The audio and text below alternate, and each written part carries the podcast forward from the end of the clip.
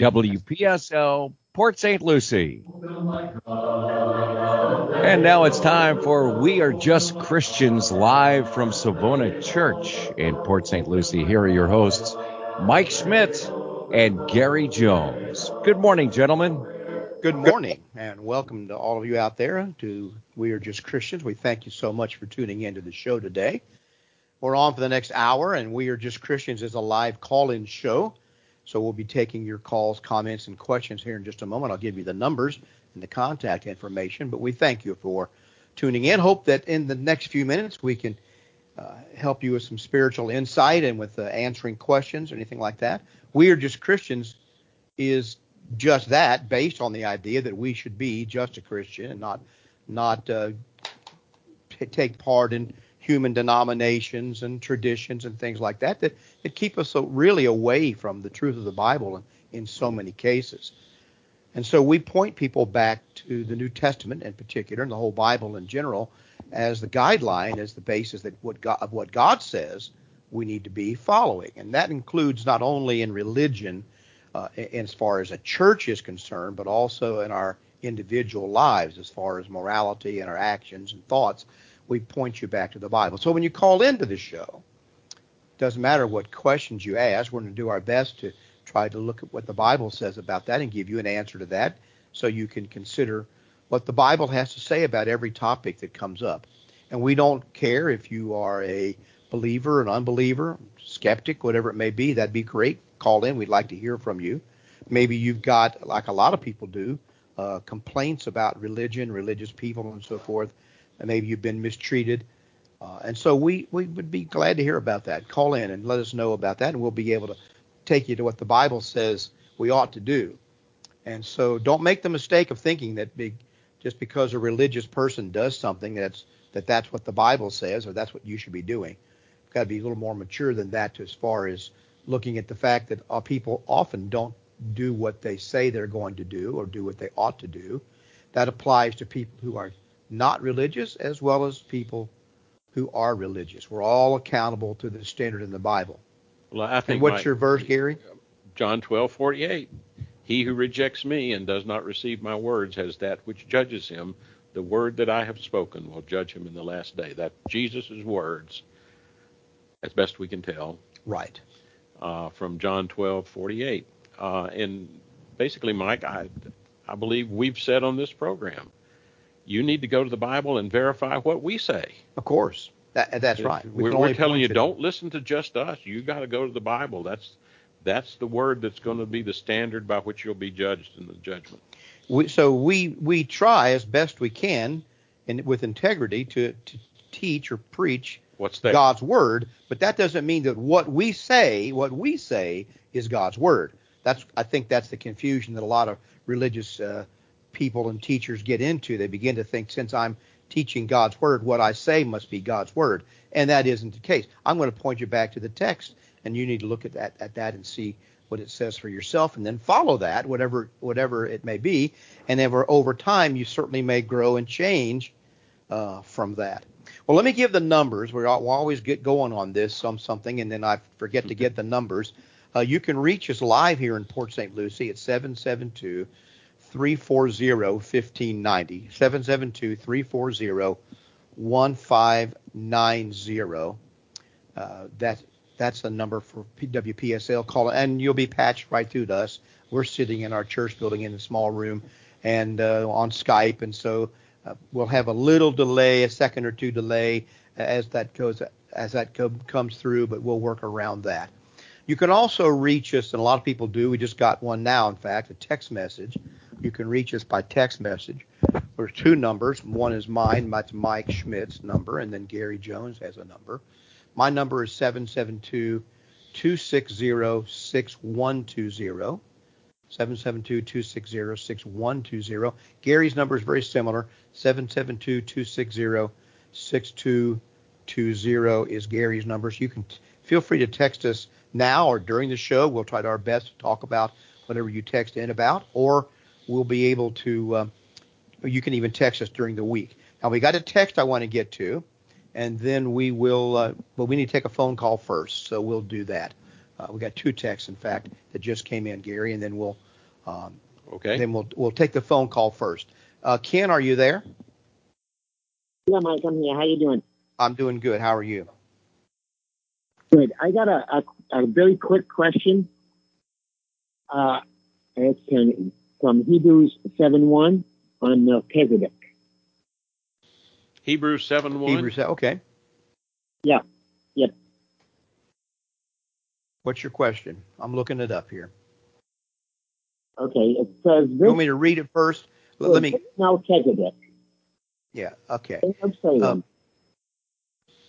Well, now wait a minute. I Most flipped- High God, who met Abraham returning from the slaughter of the kings and blessed him. Oh, this is Melchizedek. Yeah, So- for this Melchizedek, king of Salem, priest of the Most High God, who met Abraham returning from the slaughter of the kings and blessed him, to whom Abraham gave a tenth part of all, first being translated king of righteousness, that's his name, and then also king of Salem, meaning a king of peace. Without father, without mother, without genealogy, having neither beginning of days nor end of life, but made like the Son of God, who remains a high priest forever, continually. All right, so what's your question about that? Okay.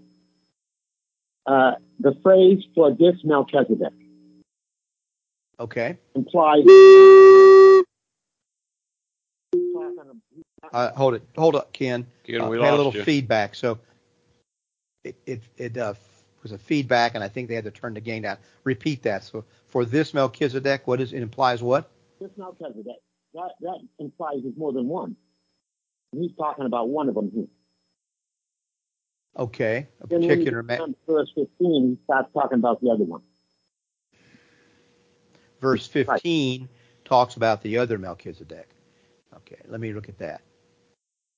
For it is evident that our Lord arose from Judah, of which tribe Moses spoke nothing concerning the priesthood. It is far, and it is yet far more evident that if in the likeness of Melchizedek there arises another priest who has come, not according to the law of a fleshly command, but according to the power of an endless life. So I'm not sure exactly that you're saying that there are actually two Melchizedeks. One, the the original fellow back in the book of Genesis, and then Christ is is the other Melchizedek. Is that correct? Well, yeah, it's I'm, I, it's talking about two. It's, it's comparing the two, Okay. Well, it is comparing the two. and then that. Uh, and I believe that he is saying, well, let's go back. The the priesthood, the comparison he's making in the bigger picture, which I'm sure you understand, is the comparison of the priest according to the order of Melchizedek versus the priest according to the order of Aaron under Moses' law. So all of those priests under Aaron, even though they were individual men, were according to an order of things. They had to have a certain genealogy, be of a certain age, and meet and some other qualifications, even though they were individual men. They were a likeness They, they, was, a they were alike in that they had to meet the certain qualification to be considered to be according to that order. They had to be appointed as a priest too. And so he makes that point about Christ, who was appointed a priest, a high priest. He didn't take it for himself.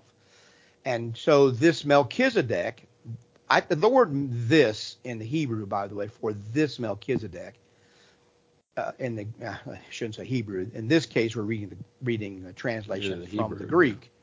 Uh, in in in the book of Hebrews, so it's in the book of Hebrews. We're reading a Greek word, autos, autos. It means a particular. He, she, or it. It's often with the article repeated, and so it, it's kind of like meaning this, these, the same, this man, particular man, and so forth.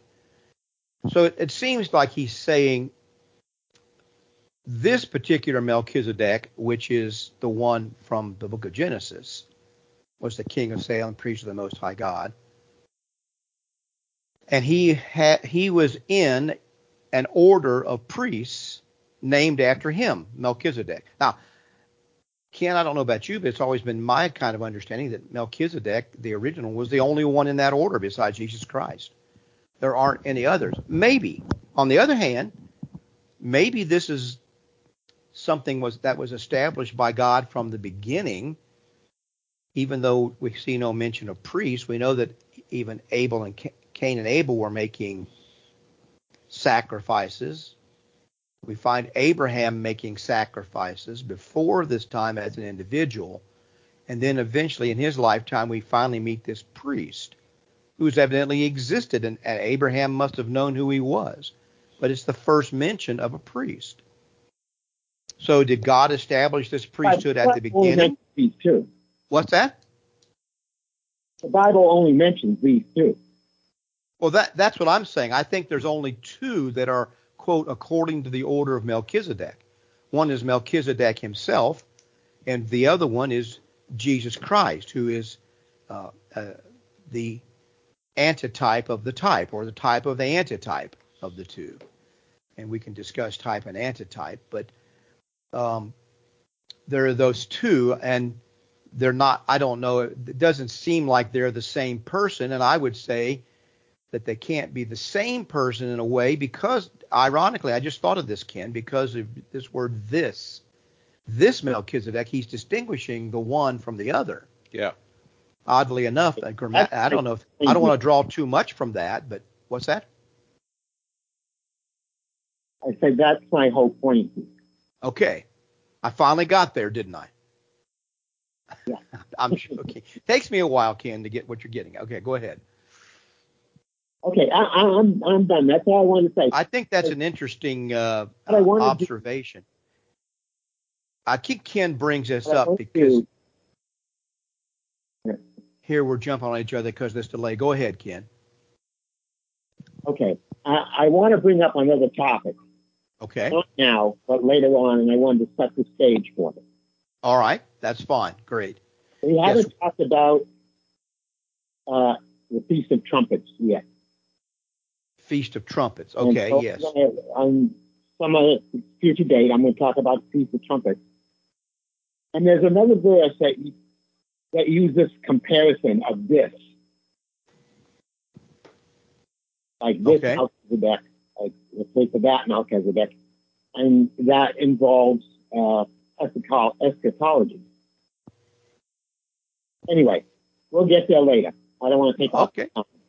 Well, I appreciate that very much. Yes, I think Ken has uh, brought this up because he was in a Bible class here, uh, and we were discussing because we're on the Book of Genesis on Sunday mornings at, at 10 o'clock.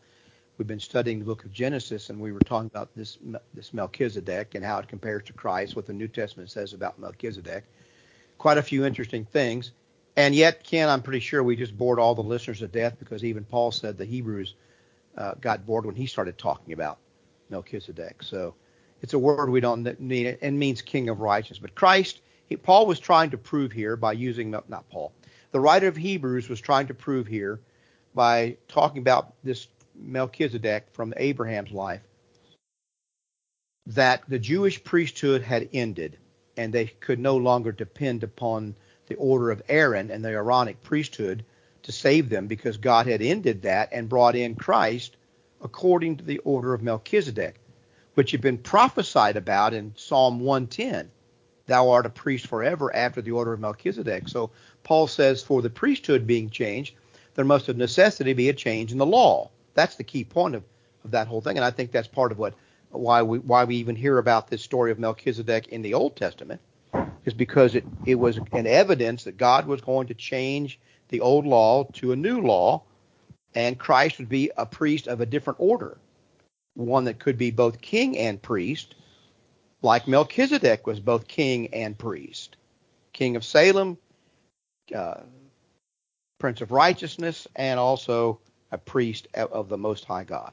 So that's the significance of that.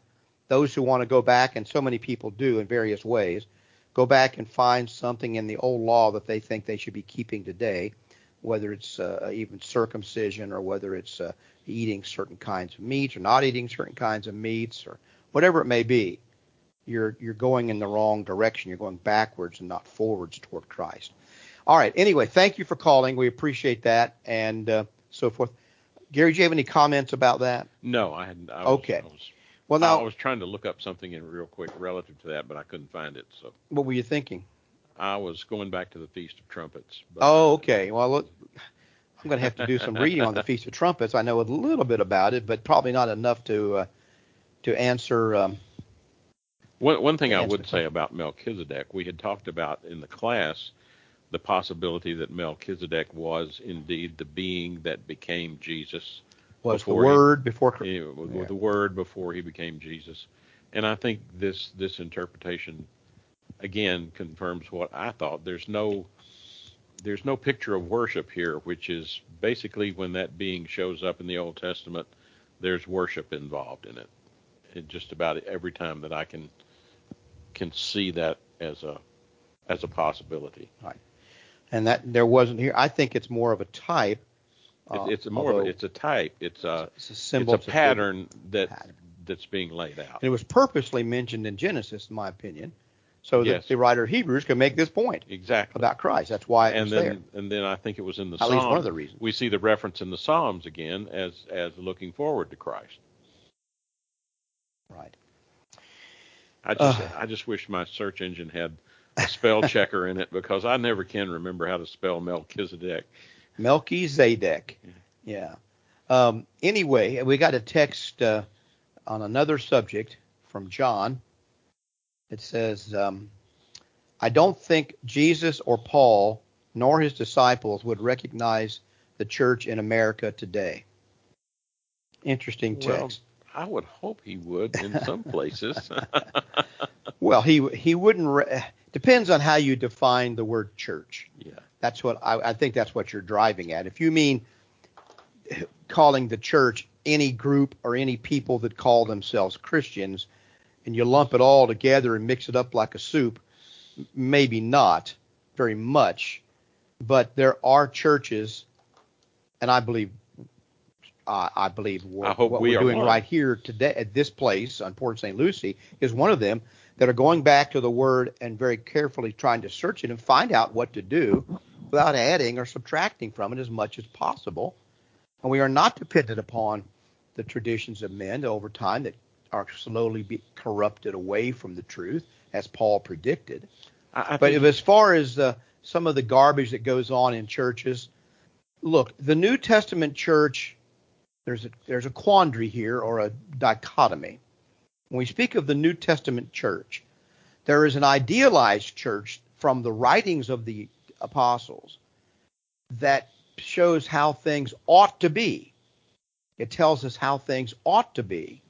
But when you look at how the churches actually were in the New Testament, like Corinth, for example, Laodicea, some of these other churches, you see that the churches that were existing in New Testament times were not always what they ought to be as far as some of their individual behaviors and things that they taught. but so let- we got to we got to go back to the ideal standard. well let's let's think about it a minute. What would he recognize? He would recognize the Lord's Supper, I think. Well, think- in, some, in some places, not the Catholic Eucharist, But I think if he came here, he would recognize. he would recognize, yeah, we're doing exactly what they said. We're taking bread, we're taking fruit of the vine. Uh, we we do it on, and states openly that we're doing it as a remembrance of the Lord, not to sanctify anybody, because the New Testament doesn't say that. And I think he would recognize the singing. Yes, He would recognize the a cappella singing. Uh, we might have to teach him the language, but he would recognize the singing. I think he you're would. talking rec- about Paul, yeah. I think yes, he, he would, would recognize, recognize the baptistry, What's what it's for. Yeah. what it's for. So I think there we are. don't have records of any New Testament churches having baptistries per se, but well, we do have pretty early in history, and he would recognize what it's for, would recognize which what is it's for immersion. That's here's Right, water. See, here's exactly. water. Right, and and even well, even the second century, which was after Paul, they had. I've, I've seen some of the big urns that they used. Oh yes. Well, he would he would also recognize Gary in a, in a more in a different way that when he said you should know this these are my disciples, he would recognize because it says that you have love for one another. If he came here, he would see that people care about each other, that we'd love to be together. It's not just someplace you come in, sit down Right. quietly, uh, somebody priest put something on your tongue and you go away. This is a family, and that's what New Testament churches were like, for good or for bad sometimes. and, and I think he would recognize. It might take him more than just a few minutes to see these things, but I think There's a- should he attend with us, he would see these things. Yes, they would they would they would be the same, and that's the whole point that we're making. Not, I'm not saying this in any kind of an arrogant or braggadocious way, but he would recognize these things because that's the that's the attempt that's being being made here very directly. And there are so many Christian denominations that will say on the one hand that they're trying to be uh, the, a New Testament church, but then they say yes, but you know we know we know it was like that in the Bible. Then they then they put that uh, ingenious little word "but" in there, and then they do something different. They do what they want, or they follow the traditions. They'll tell you, well, we do this because it's our tradition to do this, and they teach it as if it's gospel. This is what we're trying to teach against here on this radio show. We're trying to actually we're trying to be positive in teaching people how to look at the Bible and find the right way by seeing what it is rather than just simply following along whatever your parents told you, whatever somebody else told you, what your society does. Are, are some of the customs we have here Americanized? Yes, we have air conditioning in our church building. We we wear American style 21st century clothing. Well, for the most part. Well, the te- we're probably out of date. The technology, the TV screen that we display yeah. scriptures on. The this is that, all immaterial to the to what's being taught. So. Yeah.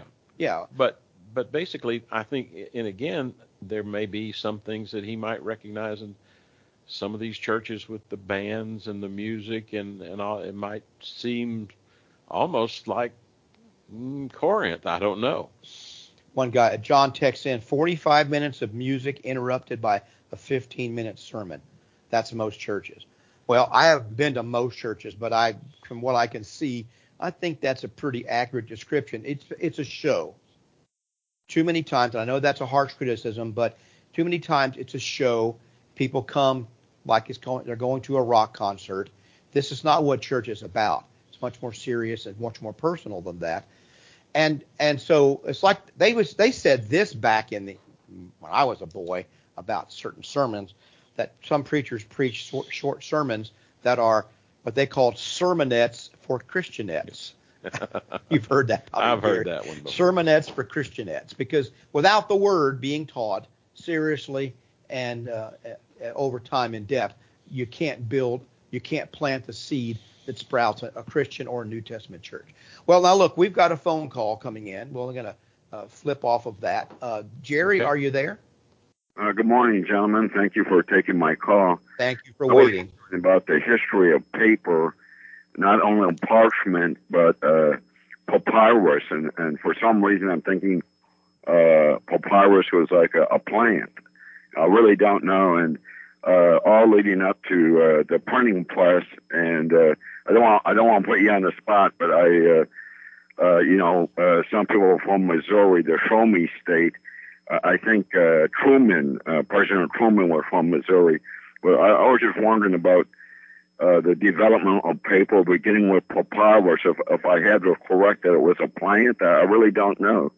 And I'd like to listen off air, Mike, if that's okay. That's fine, Jerry. And I think you like trying to put me on the spot. That's kind of what you like to do. That's good, though. And uh, how how does a guy go from papyrus to Harry Truman? I love that. I love that kind of mind, Jerry. I'm not making. I really do. I love that kind of mind because that's that's the way my brain works too. Well, look, I would say this that papyrus was made from a plant.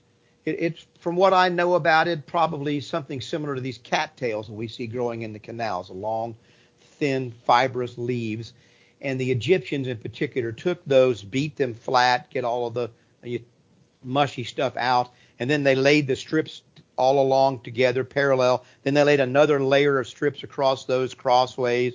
They made two or three layers of this beat it and pounded it all together so it was flat, let it dry, and they made sheets of this papyrus. And they did a lot of writing on papyrus then. They could use, they could take yeah. ink with a feather or a pen or whatever kind of stylus. And a lot of what a lot of what we have from ancient history, including some Bible texts, uh, are papyrus. And so you have uh, but they were all different kinds of writing materials in ancient times. Papyrus was one. Parchment now, parchment could be made not only from uh, linen and other kinds of plants done the same way, beaten and ground into something that's flat that would hold together. Uh, and so a lot of stuff that we have from the old ancient times is written on a parchment. Then you had vellum. Vellum was l- mostly a leather kind of quality, and sometimes people mixed mix up what they call each one. They're not there's not a strict boundary between each one of these. But vellum is a leather-like material that was written on. More ancient than that are this actually pieces of clay that were flattened out oftentimes, at least so they could take a stylus and write in the clay with a sharp instrument, and then it would harden. It was a very permanent kind of thing. We have a lot of that, uh, just tons of different kinds of documents on clay tablets, just account receipts. Can you imagine somebody uh, collected all the receipts that are issued today on paper? Well, they had that kind of receipts for all these transactions in ancient times. We're not the first people that had receipts for transactions. We had probably, I would say, a huge percentage, maybe most, I can't say that for sure, but a huge percentage of what we have from ancient times, and I'm talking about way before Christ, is on these clay tablets of various kinds from Assyria, Babylon, all parts of the Middle East. Egypt, they had the papyrus, other things like that. So now this all eventually evolved into when they began to make paper before the time of the printing press. The Jews would take these various materials then. Well, the papyrus goes back to about the fourth century BC, so it's really old. They had that in the time of Christ. Yes, that was. So, so that's you know. And, and they would take that papyrus and these other elements, whether it was parchment or papyrus, and the Jews would roll it into a scroll. They would write a long, make it long, attach pieces together, make it long, and they could roll it all up and have it in a compact form. The, and so some of what we have, like the Dead Sea Scrolls, is parchment and or vellum and uh, rolled up and it has to be unrolled carefully, but sometimes it's destroyed by doing that. Now, paper like we tend to make, or not really like what we have today, but paper like going towards what we have today, came along sometime in the first and second centuries. Yeah, it's pretty old, but it wasn't Yeah. exactly. And what happened then? They began to what uh, the ones who study this stuff they called that kind of. Well, so I'll start to tell you about the scroll. Scrolls were rolled up. Now, what they began they began to also to com that was unwieldy, good in some ways, bad in others. What you have on a computer screen is a scroll. Yeah. We call it scrolling, and we don't think, but that, it's just continuous information we rolling along, especially in older browsers. Now we paginate it sometimes, you know, Word and, and- and PDF and things like that will will show up pages, but it tends to scroll. like even the pages scroll. But what they did eventually was they made a codex, what's called a codex, which is what we would call pages. So they would bind the information together. They would write it on the both sides or one side of this papyrus or flat paper uh, material, linen, parchment, whatever it might be, and then they would hook it together and make what we would call a book or a codex. So there's Codex Sinaiticus, different old texts of the Bible, and there's like 55 to 5700 different codexes and other other um, various pieces of the Bible that are found Right, that- manuscript fragments. They're Right, called. that Some of them somebody had to sit down and carefully hand copy, like you would you would look at the original and then you would copy by hand the parts of that original. I think John was- texted in and said that it would take 250 animals to make an entire Bible out of leather. You know, Yeah, and I think the Gutenberg down, Bibles were originally leather; they were not uh, paper. printed on thin, thin Yes, leather. uh, let me see if I can find that out. Um, yeah, so and, and of course some of these are preserved in various ways. It depends on the climate. Dry climates tend to do better at preserving them, and so forth. And others we know what they are, but their text is almost unusable because of mold and fungus and all that stuff. So it's a whole field of science, ancient bibliography. It's called. Uh, But it was it was close to the mid 1400s AD before we got before we got into printing. For the, as such. Yeah, as such. So it's an interesting question because it does impact uh, how they identify different New Testament manuscripts and then how they recorded these things. If you can, re- they called it in the book of Ezra, they found the book of the law. But I believe, I can't, I, I could look this up now, it might take me a second. I believe that when you read it, it also calls it a scroll. Yes. And we come to the book of Revelation And the book of oh, well, start with Ezekiel. Ezekiel was given words in a scroll to look at, to eat and, and he had to eat the scroll. And then same thing in Book of Revelation. Everything's and John was given something similar to eat and Right. digest as well. Right. So there is there are various mentions of this kind of writing. You know, I, I remember when I was young, a lot of the skeptics said, "Oh, it's ridiculous to think that Moses wrote anything in the Bible. The time of Moses, as it's pictured, men didn't even know have an alphabet. People didn't know how to write or read or anything. Well, now we know that's completely ridiculous. There are plen- there's plenty of writing and calculations and mathematical calculations way before Moses Yes. way before Moses. It's just a matter of time. So when you hear the critics and the skeptics talk about stuff, just kind of smile and just realize that, well, either they're ignorant about what does exist now, or a little bit of time and it will be shown that they're wrong about that. Just like, you know, uh, now they think they found not only writing that they said King David didn't exist. Well, now they found writing from another king, some source outside the Bible, that mentions the, the lineage or dynasty of David. And and we also And they were carrying on correspondence. Yes, back and forth. We have this correspondence. And now, in the last couple of years, they think they found David's palace exactly where it would have to be, Yeah. according to Bible times, built by by the helped him build it by the king of. But Mike, let's let's let's think about this for a minute. We we see, you know, the papyrus, you know, a couple of centuries before Christ maybe, and then paper beginning maybe between one and two centuries after Christ, and printing presses a thousand to fifteen hundred years after Jesus. But look what we have today. Look at what we can do with computers in terms of the word how we can search for things, how we can read those things, how we can copy them and send them to other people was just unheard of in those times past. We live in a time when the ability for us to study and understand and, and get to those things, the things that are in the Bible, that uh, we need to go there. We need to look at what we need to take advantage of the technology we have. Well, and that's that's a shame that most Christians don't take advantage of what it is. But I will say this in a big, broad sense: people are concerned about the direction things are going and how much wickedness there is in the world. And I don't know. I've only been alive 69 years. I don't know whether it's that much worse or better than it was in ancient times. I think it's probably we're better off than we were in ancient times in so many ways. Uh, but I will say this: as much proliferation as there is in of pornography, of wickedness, of skeptical thought, of, of awful things being written and information being shared, there is a corresponding riches, richness of biblical information being shared. And the Bible now exists in almost every language in the world in one way and can be easily reproduced. And it would be very, very difficult for some worldly power to destroy on earth the Bible. It's been tried before to wipe out the Bible. Hasn't happened yet. And now it's going to be even more difficult because of just what you mentioned, Gary. The, the Yes. easily easy availability, it's everywhere. And in spite of all this, the Bible still outsells all these other books. No matter what how popular a book is, they just take the Bible off the best-selling list because it makes everybody else embarrassed, you know.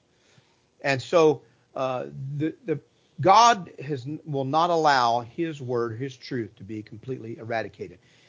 The reason it may wax and wane is because of the interest of people, but I, I believe as long as there is human human beings, there will be some who recognize their sinfulness and their need for something more than a fast computer and a nice car. There'll be some people who re- really know that they need more than that, and they they know that Darwin and Marx don't have the answers to what they really need, and therefore the Bible is going to always be right there at the top, and God will call His people with His word. And every century that goes by, every decade that goes by now, the Bible is more easily transmitted in more places to to more people than it ever has been in history. Will it ever conquer the whole world? And in fact, that everybody turn good? I, I doubt that. But Well, it's- it's certainly not going away. Well, the thing is, and, and this is what I've tried to point out in other times, God is looking for a certain kind of person. He's looking for a person of a certain nature and disposition and ability to recognize him and do those things. And not everybody is ever going to be that way. We think somehow if we just preach the right lessons and have the right kind of church, have the right kind of music, we'll just attract droves and droves of people that'll all be faithful to the Lord. What we find out is that just doesn't work. Right. Isn't that way? As a matter of fact, the, the things that might be opposite of that. Opposite of that. Uh, it's it's one of the reasons why I have always said, Mike, and I think I think you you remember me saying this before. The only thing we have here at this church to offer is the gospel of Christ. It's the Bible, and that's that's all we're going to stand on. That's right. So we're not gonna we're not gonna try to get you to come in by leaving a twenty dollar bill under the seat or, or having music. a circus or or have a have a better band than some other church. We, or a, not going to compete. A baseball team or a trip We're, to Disney World or we whatever. Can, we can offer you a serious study of the of the Bible that not just to study as to become a, scholar, but to study to change your life and your thoughts and bring you closer to Christ through obedience to the gospel and submission to Christ. That's what can be offered. It may not look like other churches, but that doesn't concern us very much because we have to repeat re, we have to keep planting the same seed as in the Bible. And and so there's always going to be people who respond. In fact, I, I was reading an article last week. I don't have it right here. Something about the 1840s. There was a great, a, a lot of trouble. The 1830s and early 40s were just turmoil all over the world. After the French Revolution, in the American Revolution, in all these countries, there was violence everywhere. And in the 1840s, there, be, there came the Great Awakening or the Great Revival. And, and also, Spike, there's something interesting about that in that there was also a technical revolution going on. The steam mm-hmm. engine had just come into being. The railroads were coming into being. Transportation was expanding. The character of the country was changing from a from a rural farm community to cities and people that could right. go back and forth between the two. And those things seem to come together, I think, a lot of times. They do. And and what happened with this great revival, a lot of false religion came out of it, but it also turned a lot of people away from where they were in a more worldly bent back to the Lord. And this has happened several times in history.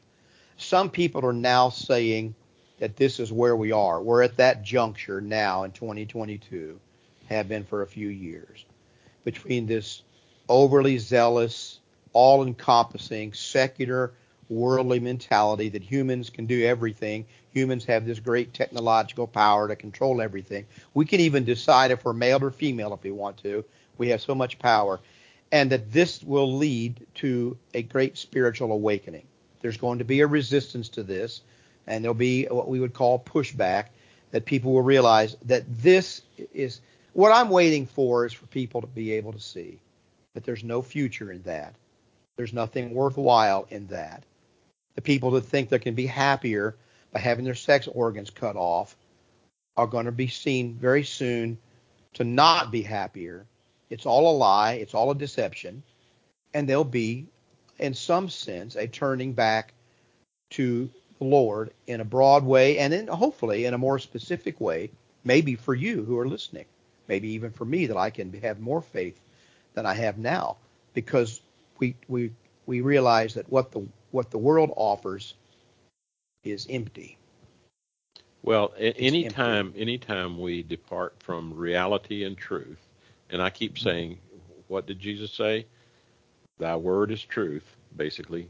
Sanctify them with thy truth. Thy word is truth. As soon as we turn away from reality and truth, happiness cannot exist. Right. It just will not happen. We may think it is. We may think it's better. You know, I think you mentioned a song in the sermon the other night about. Uh, I was thinking of the uh, one group that uh, put out this song called "Tell Me Lies." Yeah, this that, is, that's uh, what people want. Tell me lies. This is um, Fleetwood Mac. Yes. Believe it or you know, can you imagine me listening to Fleetwood Mac? yeah, I don't know about that, Gary. Uh, the the um, the song I was meant. Well, I was just going to tell you, made him mention that a, a, high school friend of mine is related to one of the singers on Fleetwood Mac, but uh, the the song I mentioned was Sheryl Crow's song "Lie to Me," about the idea that people lie to me, I'll believe. Uh, I, would be the last to help you understand. Are you strong enough to be my man? And uh, and it says nothing's true and nothing's right. Boy, are we chasing rabbits so now. let me be alone tonight because you can't change the way I. And then goes on to say, lie to me. I promise I'll believe. Lie to me, but please don't leave. So in other words, tell me anything that you think I want to hear, and I'll believe it. I'm so depressed tonight, and I'm so upset about everything that you can lie to me, and I'll believe anything that you say. And it's an interesting song. Uh, and, and I don't know whether anybody thought I was going to be quoting Sheryl Crow today, but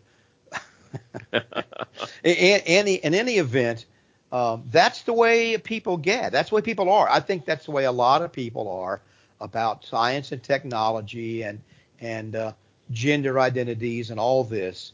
Just tell me something that'll make me feel better. Whether it's true or not, I'll believe it. That's a sad place to be. Now, what I'm saying is that it, that there's always, even the darkest times in Old Testament history, perhaps, in the time of Elijah, when Elijah thought that the prophets of Baal and Ahab and Jezebel had taken the whole land and everybody was gone astray, Elijah said to God, I'm the only one that's left and they're trying to kill me. He, he might have been close to right about that, but God came to him in his depression and said, I still have my 7,000 in Israel that have not bowed the knee to Baal. Now, 7,000 out of maybe several million is not very many. But, but God was okay with 7,000, and I have that. Whether you can see it or not, Elijah, I have my 7,000. So I believe that the seed of the gospel, because it is true and it is good, it is what's right, will always have a place in some people's hearts. They may be bad now. What you may see at this day, moment in time, it may not be very good. But God can work the circumstances so that their heart is turned and they come to God. I, I think we're seeing this a little bit right now, Gary, even in this church, that the, we, we've been we've been teaching and baptizing people in the last years that are older. And I think I mentioned in a sermon recently one of my high school friends who was not a uh, religious person at all. He came to me at my high school reunion did I say this? I don't know if I told this on the air or not. This fellow came to me, sat me t- down next to me at the high school, my 50th high school reunion, said, Schmidt, you're not going to believe this, but he says, I became a Christian two years ago. I'm a believer. And I said, really? And so we talked a little bit about that. I said, well, I'm seeing that people of our age, Bob, are realizing that they've lived a selfish and vain life and they need something that means something. He, he literally raised his hand and said, That's me. Now, I think there's a lot of people in my generation, and you're all, you're basically my generation, Gary. You're, you're the old baby boomer. I'm the young baby boomer. But uh, uh, we're the same generation. A lot of people of our generation find themselves now, after having spent their life doing whatever they want and thinking that their secular viewpoints were so enlightened, now they realize that basically they don't have anything worthwhile, and they're, t- they're turning to the gospel. Many of them are. Now, are they turning to the true gospel? I, I can't say that. But they're looking for something spiritual in a meaningful way. And you know what he told me? He says, what, what I'm trying to do right now, I'm, I found myself a church that believes in the Bible, and I'm trying to understand what it says. So there it is. Well, now, I know if you knew him, you would be you would be really shocked by that. You see, he's a great guy, but never not, so never. he's turning to the Bible of all the places he can find it. And so there is hope out there. And I don't know how it's going to happen. Usually the hope comes after some great catastrophe, which may well happen in the next few years, some great turning point. We've already had a few, and I th- what we've been sensing, sensing since 9/11, a few other things, are these shots across the bow. But there may be coming some big calamity, even COVID, that that wakes a lot of people up I don't know that. I'm not trying to make be a prophet here, but I do say that God does this in history. We've seen it repeatedly where people turn back to God in some meaningful way. I can't imagine the upheaval is going to, going to have to take place in the United States and Europe for this to happen, and it may not happen around the world. It may not may only have it may only happen in the United States. Well, it's, in, it's interesting that you said that. I was at my 50th high, uh, high school reunion some years ago, well, seven years ago now, And uh, one of the guys I was friend with, we were sitting at a table with several of my friends, and uh, he, he said, "Well, I'm going to go around the table and I want to ask you, what are you doing today that you think your friends would be surprised at?" And so when it came to me, I said, This was well, at a where? At this my my 50th high school. You're- oh, okay. And uh, when he came around to me, he says, "Well, I'm the co-host of a Bible question and answer radio show, and you could have seen their jaws drop." I know. That's the same reaction I got. You, Schmidt, you, of all people. Anyway, um, and and just don't give up on people. Don't give up on God. Don't give up on people. It's not it's not what you think it is. And from this kind of darkness and and confusion, to put it bluntly, that we're experiencing today, I put it mildly, I should say, uh, can come great light. You know, this this happened 40 some years ago, Gary, and so maybe it doesn't mean as much. But I was preaching for a small group in Boca Raton at the time, uh, upstairs of the Board of Realtors building, probably 30 or 40 of us, same kind of church, basic Bible type church, and um, preaching my little haranguing sermons. It was around 1975, 76 that America's on the America's going to collapse. It's on the decline. That's me, you know. And so we had a visitor come to the assembly from overseas.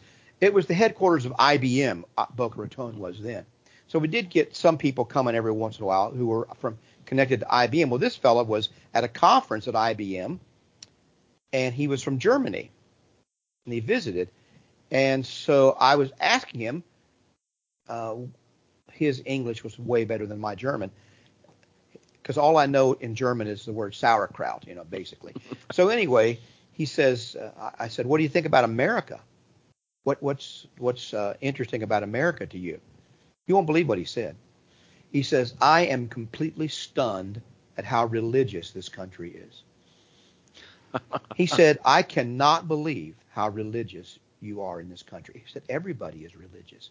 He says, wherever I go, they often have prayer at these breakfasts I'm going to, or they people talk about God openly in this country. He says, I never, never, never see that in Europe, and particularly in Germany. Nobody talks about God. And I thought to myself, you're kidding. I've been up here thinking we're becoming, we're less religious. We're not religious enough.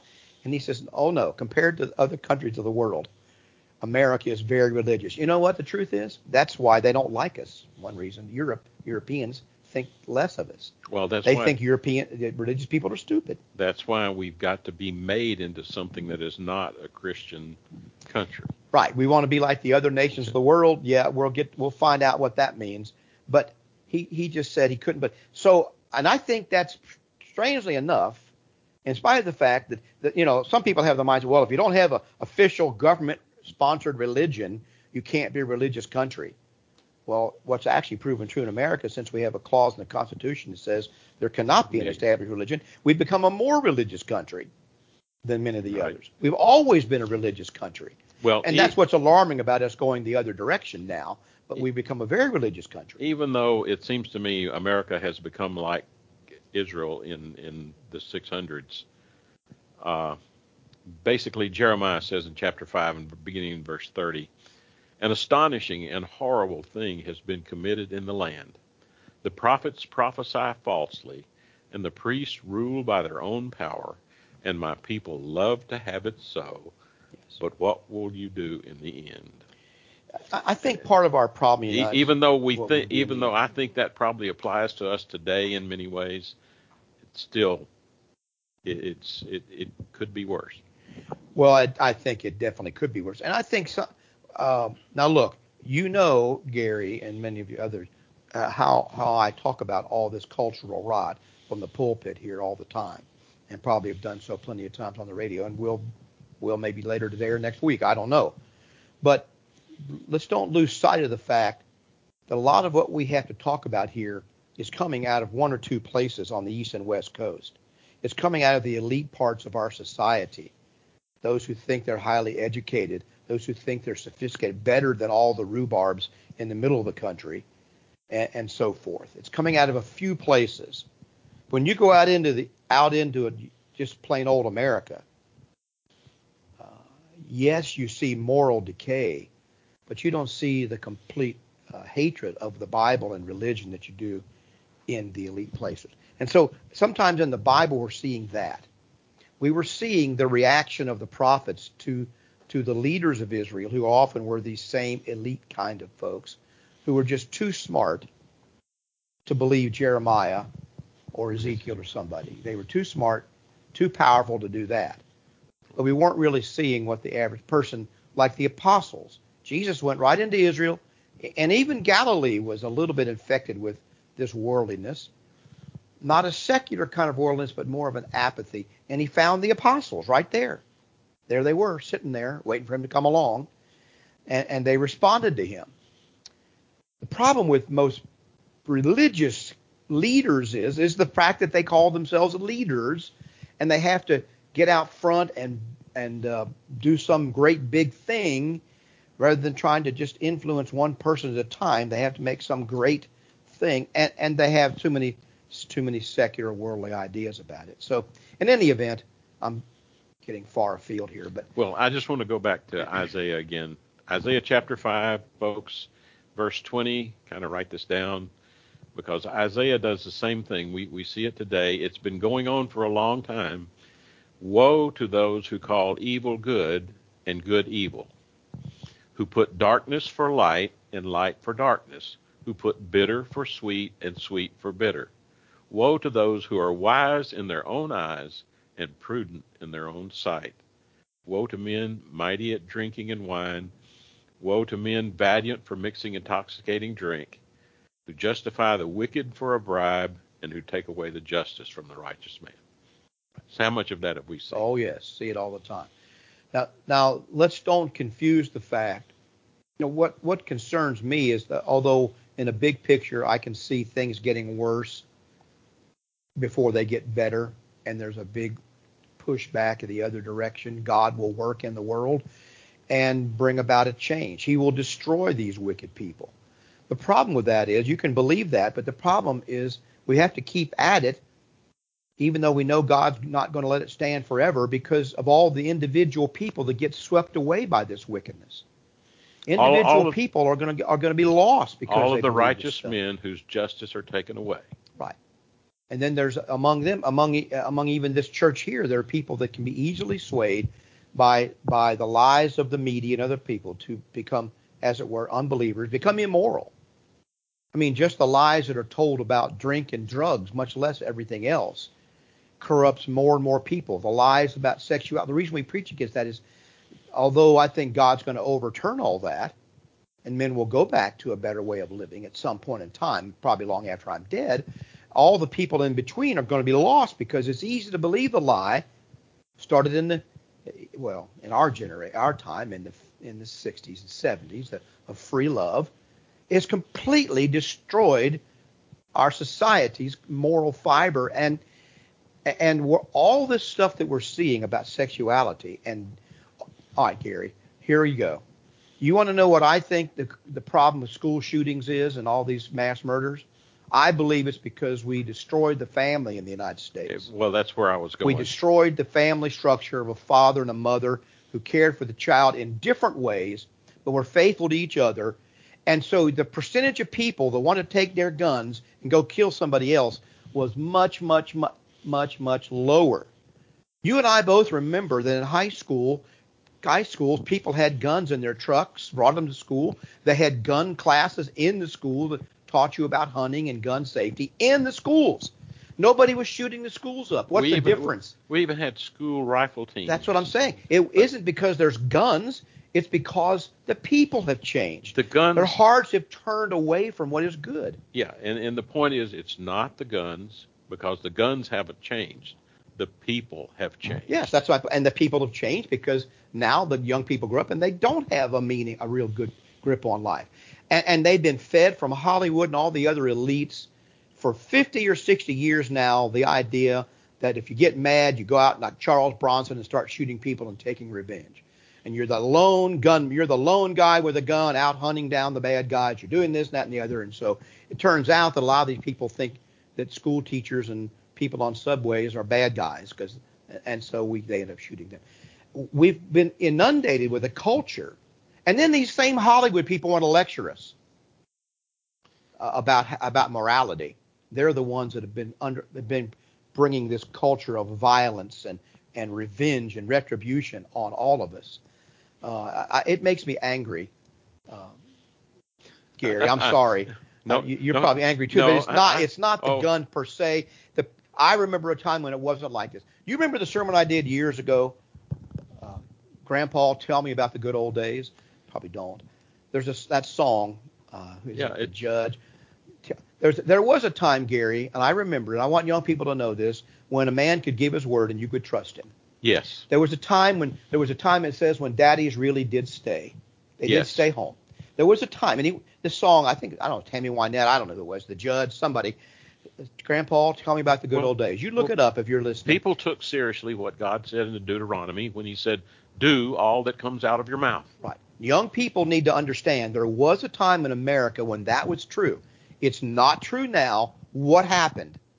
And it wasn't because religious people did something wrong, particularly, or the Bible is wrong. It was because these people with secular ideas that hate the Bible, they gained the upper hand and they taught a whole generation of people not to believe in those Well, things. Well, they went into the schools and started teaching before everybody, before the parents began to realize what was happening.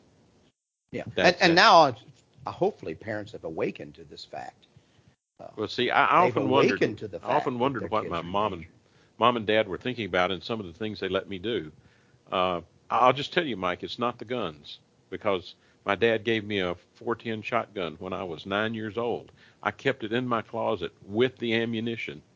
I had complete control of it as a child, nine years old, You haven't shot a school up yet, have you, Gary? and I haven't shot a school up. And that that gun has never shot anybody in in in any time. It just it's, It's- amazing to me how we have changed. It's yes, and that's because of the very things that we talk about in this show, M- moral principles, and and and part partly even aside from that, even the families in America that didn't go to church, they at least had imbibed enough of this culture that they stayed together in their homes, showed their children uh, a direct kind of love. Were there except, exceptions to that? Of course there were.